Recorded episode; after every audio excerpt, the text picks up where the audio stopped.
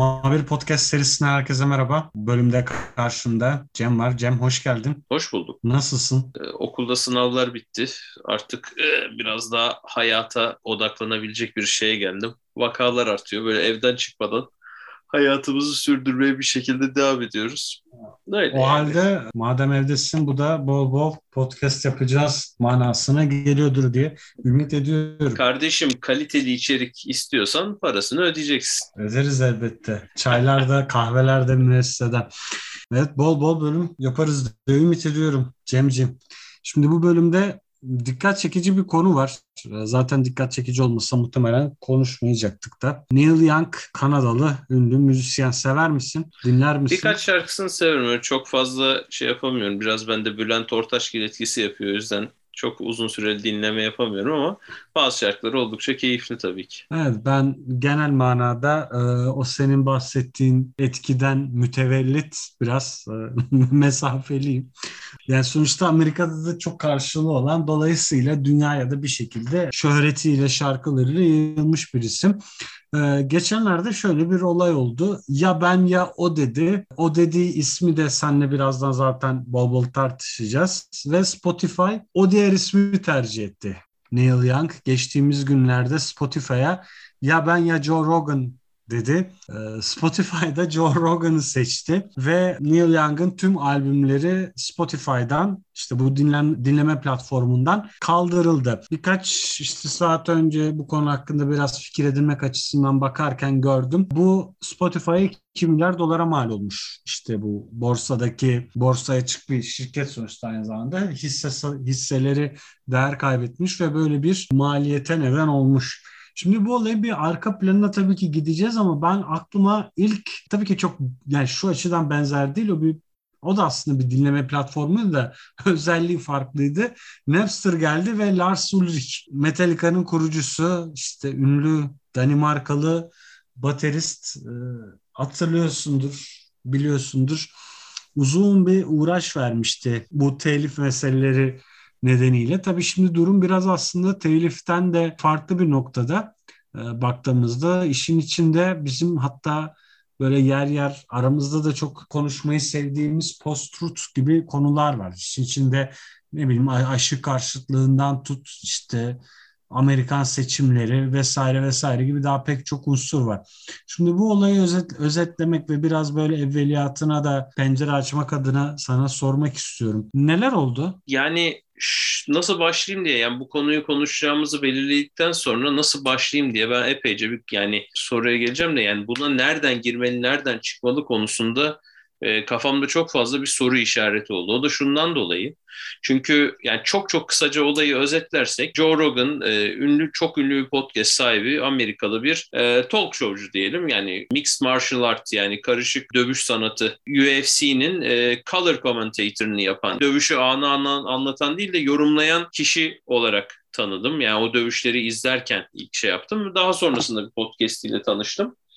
Ee, Bu bildiğimiz e, şey değil mi? Yalandan dövüştükleri hani böyle değil, kafayı... değil, değil, değil, değil, değil. O şey, o WWE. Bu UFC, bu 8 yan kafes dövüşü diye daha ha, çok bilinen. Hmm. Yani şey bayağı çatada çutada bu Conor McGregor'ların çıktığı. Aha yani ger- gerçekten dövüşüyorlar. Kendisi de yanlış bilmiyorsam Jiu-Jitsu'da siyah kuşak sahibi olması lazım. Joe Rogan'ın çok emin değilim bu bilgiden. Ama antrenman yapıyor düzenli olarak. Kendisi Instagram'da sürekli e, yediği geyik etlerini paylaşıyor. Joe Rogan e, sosyal medyanın gelişmesiyle birlikte herkesin bir fikri var ve biz de fikrimizi istediğimiz gibi söyleyebiliriz. Bunu da kimse kontrol edemez edemez. Biz herkes fikrini istediği gibi söyler. Herkesin fikri değerlidir. Anlayışının en zirveye çıkmış e, şahsiyetlerinden biri postmodern saçmalıkların bir yansıması. Megafonu var Joe Rogan'ın ve bizim bu podcast'imizin de bizim megafonumuz olması gibi. Yalnız şöyle ki Joe Rogan'ın her bir Spotify'daki podcast bölümü 11 milyon kişi tarafından dinleniyor ve podcast şey Spotify'ın en çok dinlenen podcast'i. Spotify ile 100 milyon dolarlık bir anlaşma yaptı ve Spotify'a özel içerik üretiyor. Joe Rogan'ın içerikleri sadece Spotify'da yayınlıyor. Neden Spotify bunu yaptı? Çünkü podcast oyununa, rekabetine geç kaldı. Dolayısıyla en büyük isme parayı bastı ve onunla birlikte pek çok kitle geldi ve diğer podcastleri de Spotify üzerinden takip edileceği bir ağ yaratmak için bu parayı basmak Peki zorunda ne, tar ne, tar e, ne tarz içerikler yapıyor? Yani bu kadar çok dinlenmesinin nedeni Her mi? türlü adamı çıkartıyor ve gayet serbestçe hiçbir şundan dolayı çok ekmek yiyor. Günümüzün e, political correctness dünyası içinde Joe Rogan'da yani siyasi doğruculuk mu diyelim ne diyeceğiz? Doğrucu Evet, politik davutçuluk. doğruculuk evet. Ee, dünyası içinde Joe Rogan'da bu yok. Joe Rogan'da atış serbest. Ve bu kadar büyük bir megafon şu anda özellikle ana akım medyada atış serbest hiçbir yerde yok. Ve dolayısıyla bu doğruculuktan sıkılmış kitlelere Joe Rogan şey veriyor ve bunu da e, özgür düşünürüz biz gibisinden bir şeyle yapıyorlar. Amerika'da bu özellikle modern counter culture dediğimiz liberallere karşı gelen muhafazakarların artık şey yani bir yandan bu Obama ile doğmuş bir şey. Çünkü eskisi kadar istedikleri gibi açıktan ırkçılık yapamayan beyaz Amerikalıların daha çok geliştirdiği bir karşı kültür bu. Tea Party ile 2010 yılından sonra gelişmeye başladı ve alt-right olarak Amerikan muhafazakar kanadı içinde dip, dip dalgayla birlikte başladılar. Trump'la birlikte zirve yaptılar. en sonunda da Beyaz Saray'ı bastılar. Evet aynen bunların poster çocuğu Fox haberlerde her akşam prime time'de çıkan Tucker Carlson'dır. Ondan alırlar daha sonra papağan gibi tekrarlarlar. Bunların birkaç tane daha böyle akıllı geçinen adamları var. Ben Shapiro bunlardan bir tanesi. Harvard hukuk mezunu. Çok böyle işte YouTube'daki videolarında işte liberale şöyle laf soktu falan gibisinden paylaşılır. Aslında şey Aslında ve, ve şey bu adamların da Yani teorik konuyu- babası Jordan Peterson'dır. Şimdi bunların hepsi bir tür küçük kaltın e, önemli figürleri. Joe Rogan bu özgür düşünceyi temsil edilen şeyin bir en büyük megafonlarından biri. Bu özgür düşünüyoruz ve istediğimizi söylüyoruz kısmı işte bunu daha önceden de seninle konuşmuştuk. Covid ile birlikte patladı. Çünkü Covid'de yani bu atıyorum işte e, sosyal olaylarda işte ne kadar ilerleyeceğiz, ne kadar gerileyeceğiz falan filan derken en fazla milletin ne kadar sosyal yardım aldığının falan belirlendiği kısımda yine insanların hayatlarını etkileyen şeyde de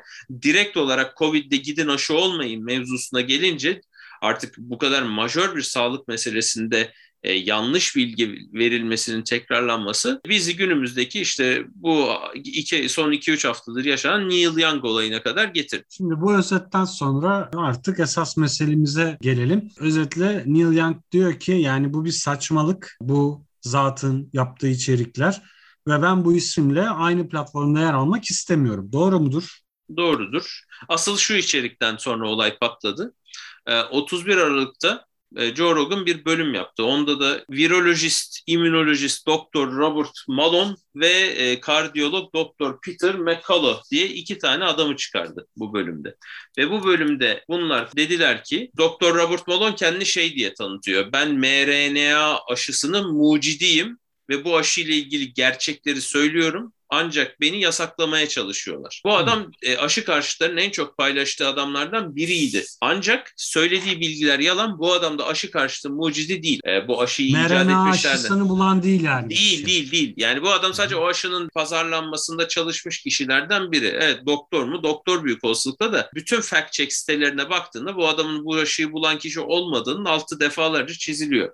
Hatta Canım ve sen hatta daha çok takip ediyorsundur ama Amerika'da her dönem bu tip işte ben X yerde çalışıyordum oranın iç yüzünü biliyorum çıkıp işte itirafçı olacağım anlatacağım işte bu korkunç gerçekler karşısında işte kafayı yiyeceksiniz gibi açıklamalar yapan işte böyle sansasyonu yaratan pek çok e, isim görürüz. Hatta yani böyle en karikatürize edilenler işte ben işte beni uzaylılar kaçırdı geri geldim ya da 200 yıl öncesine gittim geri geldim falan filan gibi ya da ben 500 yılından geliyorum orada şöyle şöyle şeyler var falan filan gibi tipler de geliyor yani biraz fazla İşte, karikatürize yani Joe Rogan'ın konuştuğu şeyler de buna benziyor zaten işte yani bu tür Ha, adamlara da pek çok yer veriyor. Ee, Ama bir yandan da şu var. Mesela bu Robert Malone'u Twitter attı platformunda. Hmm. Twitter bayağı yarım milyona yakın takipçisi vardı yanlış bilmiyorsam.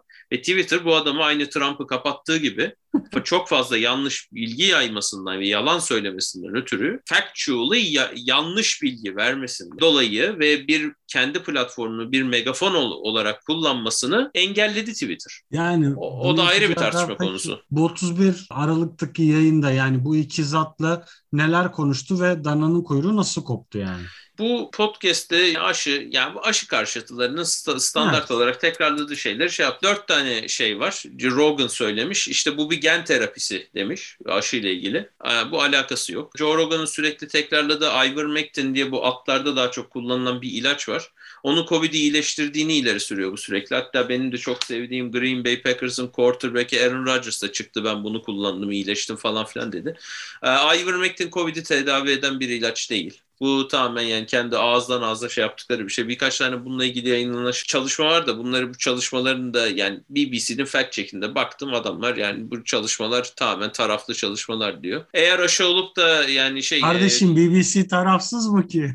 diye böyle yani, yani aşı karşıtlığı konusunda yani ben tarafsız olduğunu yani sonuçta şey yani hiçbirimiz doktor değiliz yani hiçbirimiz yüzde yüz bilemeyiz ama Joe Rogan'ın mı güvenilirliği daha yüksek BBC'nin bu konuda güvenilirliği daha yüksek deyince ben BBC tercih tercih ediyorum. Başkaları da gidip Joe Rogan tercih ediyor. Herkese Zaten bu pandeminin başından beri şunu söylüyorum. Biz bu pandemiyi 2020 yılında değil de 1997 yılında yaşıyor olsaydık pandemi başladıktan sonra aşı ilk çıktığında elimizde bunu öğrenebileceğimiz kanallar bir gazete bir de televizyon olacaktı. Çok büyük olasılıkla bir gün tele, e, televizyonu açtığımızda ya da gazeteyi aldığımızda Cumhurbaşkanı, Sağlık Bakanı ve bilim devlet büyüklerinin ya da medyanın önde gelenlerin aşı olduğunu görecektik ve bu aşı karşıtı muhabbetini herhalde şey kahvede oturan 4-5 kişi dışında hiçbir kişi yapmayacak. Ben buna ben, ben buna ben buna yüzde yüz inanıyorum yani. Çünkü ben, ben geçmişteki dip... pandemilerin yönetilmesi bu, bu böyle oluyor. Çünkü Hı. yani bir tane yetkili çıkıyor. Kardeşim bu kişi bu pandemi şu kişi yönetiyor. Bu şunu diyor. Dolayısıyla biz de ona uyuyoruz. Çünkü başka bir bilginin öyle şey olması, yayılması gibi bir durum yok. Peki, e, şimdi baktığımızda burada işte bu yayında işte aslında zaten aşinası olduğumuz pek çok argümanla işte bu konu hakkında bazı görüşler, bazı düşünceler e, öne sürülüyor. Bu e, noktada Neil Young neden devreye giriyor ya da neden başkası değil işte çünkü binlerce müzisyenin olduğu bir platform. Burada Neil Young'ı ayrı kılan unsur ne oldu? Joe Rogan'ın bu yayınından sonra 270 tane doktor ve e, sağlık görevlisi Spotify'a bir mektup yazdı. Biz canla başla çalışıyoruz. Siz platformunuzda böyle açıkça yalanların söylenildiği bir içeriği barındırıyorsunuz gibisinden ve yani Spotify exclusive olduğu için Joe Rogan'ın da özellikle Spotify kanalı kanalından çok fazla yayılıyor. Bu doktorların açıklaması bir kırılma noktası oluşturdu. Bundan sonrası çıktı Neil Young. Bu aşı karşıtı yalanların yayılmasına bir tepki gösterdi. Neden spesifik olarak o çıktı çok bilmiyorum ama çıktı ve bir şekilde etkili oldu. Joe Rogan bugün aç dün mü yani birkaç gün önce bir açıklama yapmış. Bir Instagram'da 10 dakikalık video yayınlamış ve demiş ki e, artık daha dikkatli olacağım. Benim tek amacım insanların fikirlerine, farklı fikirlere bir yer vermek en başta söylediğim şeye geliyor. Yani işte biz e, şöyle şöyle şeylere fikir veriyoruz, Hı-hı. şey yapıyoruz evet. ama bir fact check dediğimiz yani herkes ağzına geleni söylediği için çok fazla yalan yayılabiliyor. Peki e, şimdi mesela baktığımızda işte sen başta dedin ki 100 milyon dolarlık artık bir transfer mi diyelim ya da işte anlaşma sonucu mu sadece Spotify'da e, yapıyor bu içerikleri ki Spotify'ın ben de hatırlıyorum böyle bir hamlesi vardı işte podcast'te öne çıkma farklı farklı seriler yapılacak vesaire böyle bir tanıtım yapılmıştı. Hatta ben geçenlerde de şeyi görmüştüm. Vaatten sonra yapılan tek şey bu muydu yani hani bu, bu muydu sizin yapacağınız işte atılım gibisinden. Ee, bu 100 milyon dolarlık yatırım dedin ya bir bölümünü 10 milyon 11 milyon kişi dinliyor. Ama baktığımızda bir yandan da işte bu konuşmamızın başında bahsettiğim hisselerdeki düşüşten sonra 2.1 milyar dolarlık bir değer kaybına neden olmuş bu hareketi. Spotify'ın bu konuda herhangi bir açıklaması oldu mu? Yani Neil Young'ın albümlerinin platformdan kaldırılması konusunda işte ne bileyim biz bu konuda çok üzgünüz işte tekrardan aramızda görmek isteriz ya da işte herhangi bir başka bir açıklaması oldu mu? CEO'su Daniel Ek e, İsveçli sanıyorum. Evet, o, o, o, o konuştu. E, Pazar günü bir açıklama yaptı. Yani konuşmadı da şey Spotify'ın web sitesinde bir açıklama yapıldı ve daha bir denge sağlanacak dedi ve bilimsel ve tıbbi bilgilere dinleyenlerin ulaşmasının bir aracılığını yapacaklarını söylediler ve artık çok daha bu konuda hassas olacaklarını söylediler. Bir şekilde insanların ölümüne yol açan bir hastalık. Bir şekilde burada bir e, ya biz tarafsızız, insanlar istediğini söyler gibi bir tavır sergilenemiyor. Çünkü bir şekilde sen platformundan yanlış bilginin yayılmasına aracı ediyorsan bunun bir sorumluluğu senin üzerinde oluyor. Ve bunun Ama... da işte karşılığı şöyle e, kamuoyu tepkisi yani seni bir belki evet bir mahkemede yargılanabilecek bir şey değil ama senin de işte dediğin gibi o 2 milyar dolarlık hisse düşüşü bir kamuoyu tepkisi ve Spotify'da evet. buna bir cevap vermek zorunda hissetti. Ama, Ama burada baktığımızda da, yayınların sonlandırılması vesaire gibi yani tırnak işte bir geri adım da söz konusu değil şu aşamada. Değil. Yani kimse sansürcü olmak istemiyor. Facebook da bu problemi yaşadı. İşte Twitter hmm. Trump döneminde çok fazla yaşadı ama işte burada da şey var. Yani sen bu kişinin bu kadar çok insana ulaşmasına aracılık ediyorsan senin bir sorumluluğun var. İşte orada bir sorumluluk var mı yok mu? Yani tamamen filtresiz bir şekilde A noktasından çıkan insanın B noktasındaki yüzlerce kişiye ulaşmasını sağlıyorsan çok kolay ve basit bir şekilde senin orada bir sorumluluğun var mı yok mu? İşte kurumsal sosyal sorumluluğa giriyoruz orada da yani etik ve ahlaki problemler işin içine girmeye başlıyor. Ben burada bir sorumluluk var mı yok mu? E, günün sonunda bunun olması gerektiği ortaya çıktı çünkü yani en azından Amerika ölçüsünde yüzlerce kişi hatta binlerce kişi meclis bastı. Tamamen hmm. söyle söylenen seçimi çalıyorlar diye bir yalan. Yani Amerika'nın en üst mahkemelerinde e, hiçbir şekilde geçerliliğini kanıtlayamadıkları bir yalan ile birlikte meclisi bastılar. Bu şekilde e, bir sorumluluğu olduğu bu işin ortaya çıktı. Yani bu şirketlerin yani en azından en görünür hale geldi. Yani bunun bir sorumluluğu olduğunu biliyorduk. Ya Facebook'un Cambridge Analytica skandalında da gördük. Yani insanların bilgilerinin nasıl bir şekilde manipüle edilmesinde Doğru. kullanılması kullanıldığı üzerinde. E, çünkü bütün süreçte... datalarımızı topluyor bu şirketler. Tabii. Bütün bilgilerini Biz yani bunu gönüllü şeyde, olarak veriyoruz zaten. Aynen öyle. Biz onlara bir hizmet e, kullanıyoruz. Onlar da bizim en değerli şeyimiz olan datayı topluyorlar ve bunu bir şekilde pazarlıyorlar ve para kazanıyorlar. Tamam eyvallah. Ancak bu para sen buradan bir benim üzerinden kar ediyorsan bir şey yapıyorsan bana karşı bir sorumluluğun da var demektir bu. Zaten yasal düzenlemeler de bir bakıma bunu biraz e, amaçlıyor. Yapabildiği ya da işte uygulanabildiği kadar. Peki baktığımızda şimdi bu süreçte Türk toplumu ile Amerikan toplumu arasında belki bazı benzerlikler söz konusu olabiliyor böyle her şeyde bir ikiye bölünme durumu. Bu konuda toplum nasıl bir reaksiyon verdi Amerika'da? Çünkü yani bir Kanadalı ama evet yani Amerika'daki karşılığı çok daha büyük olduğu için soruyorum. Direkt olarak bu tabii ki herkes ikiye bölündü. Amerika'da çok spesifik bir şey çıkmamıştır da yani bir şekilde Neil Young'ın e, arkasında durulduğunu ben tahmin ediyorum. Aşı karşıtlığı konusunda Voltaire'e atfedilen işte ifadeli söyleme özgürlüğün için ölürüm falan gibisinden bir romantizasyon hmm.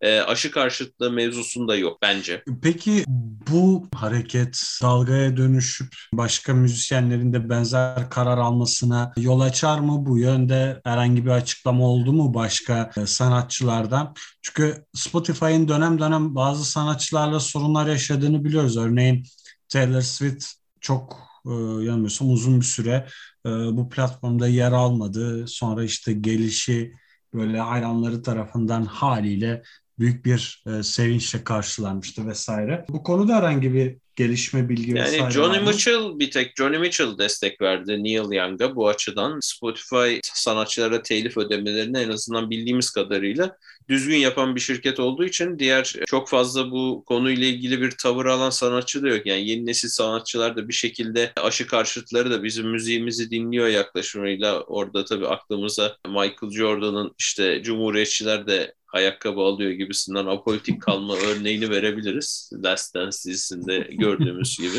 Bir şekilde aşı karşıtları da müziği orada play tuşuna basıyorlar gibisinden bir şeyleri var ve bu sanatçıların da pek çok bir ekipleri şeyleri olduğu için sadece kendilerini düşünerek hareket etmeleri kolay değil. Bir şekilde Spotify'ı da kimse karşısına almak istemiyor ama bu da herkesin artık marka ve influencer olduğu dönemde açıktan bir tepki e, almasını zorlaştırıyor. Ama zaten Spotify'da bunun önünü almak için yaptığı açıklama ve şeyle e, bir şekilde önünü almış gibi duruyor şimdi. Yani doğru bir... su serpti. Aynen aynen şey yani e, bir kriz yönetimiyle bir şekilde milletin gazını aldılar diye tahmin Ama ediyorum. Ama baktığımızda bir yönden de platform en azından yani şu aşamada Neil Young şarkılarından da Valla az önce baktım yani herhalde... Neil Young'ın başka albümlerde şarkıları olduğu için yani sonuçta Neil Young'ın Spotify'daki şeye girdiğinde şarkılarının birkaç tanesi hala duruyor. Ya ama albümler tamamen kartı e, kaldırılmış durumda. Soundtrack'lerdeki Neil Young şarkılarını kaldıramıyorlar çünkü onlar telifli yani ücreti ödenmiş içerik Hı. olduğu için başka albümlerde yer alan Neil Young şarkılarını kaldıramıyorlar tabii ister istemez.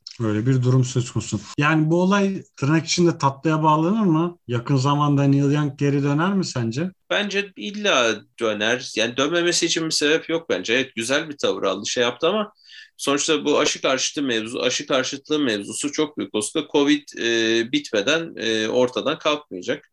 Ama e, şu da var ki bir şekilde hayranlarının e, talebi olacaktır kendisine. Seni Spotify'da yeniden istiyoruz falan gibisinden. Neil Young da bence geri dönecektir. Pandeminin ne zaman sona ereceği konusuna geldiğimizde ise yani muhtemelen bence yani şöyle bir şey öngörüyorum. Yani bu pandemi endemik bir hal alacak bilinmeyen bir tarihte.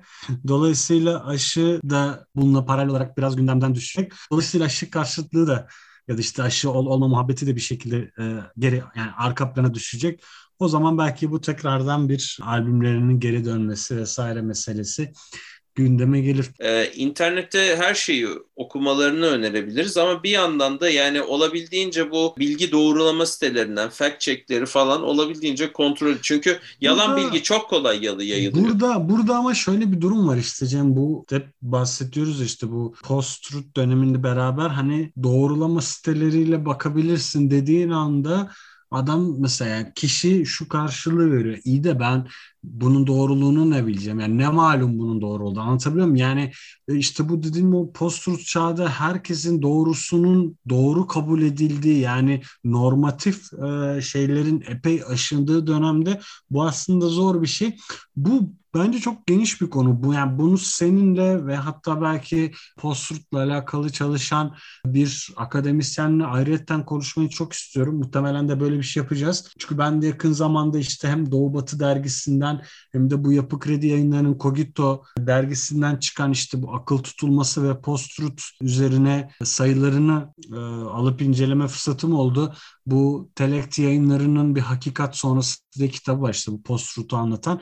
Yani bu konuda da bir e, literatür oluşmaya başladı. Bunları biraz böyle daha eşeledikten sonra e, bu konu hakkında da detaylı derinlemesine bir yayın ya da bir seri yapmayı e, ümit ediyorum. Muhtemelen de yapacağız. Şu an için hoşçakalın diyoruz herkese. Sağlıcakla kalın. Senin de ağzına sağlık Cem. Teşekkür ederiz bilgilerin için. Ben teşekkür ederim. Bir sonraki bölümde görüşmek üzere.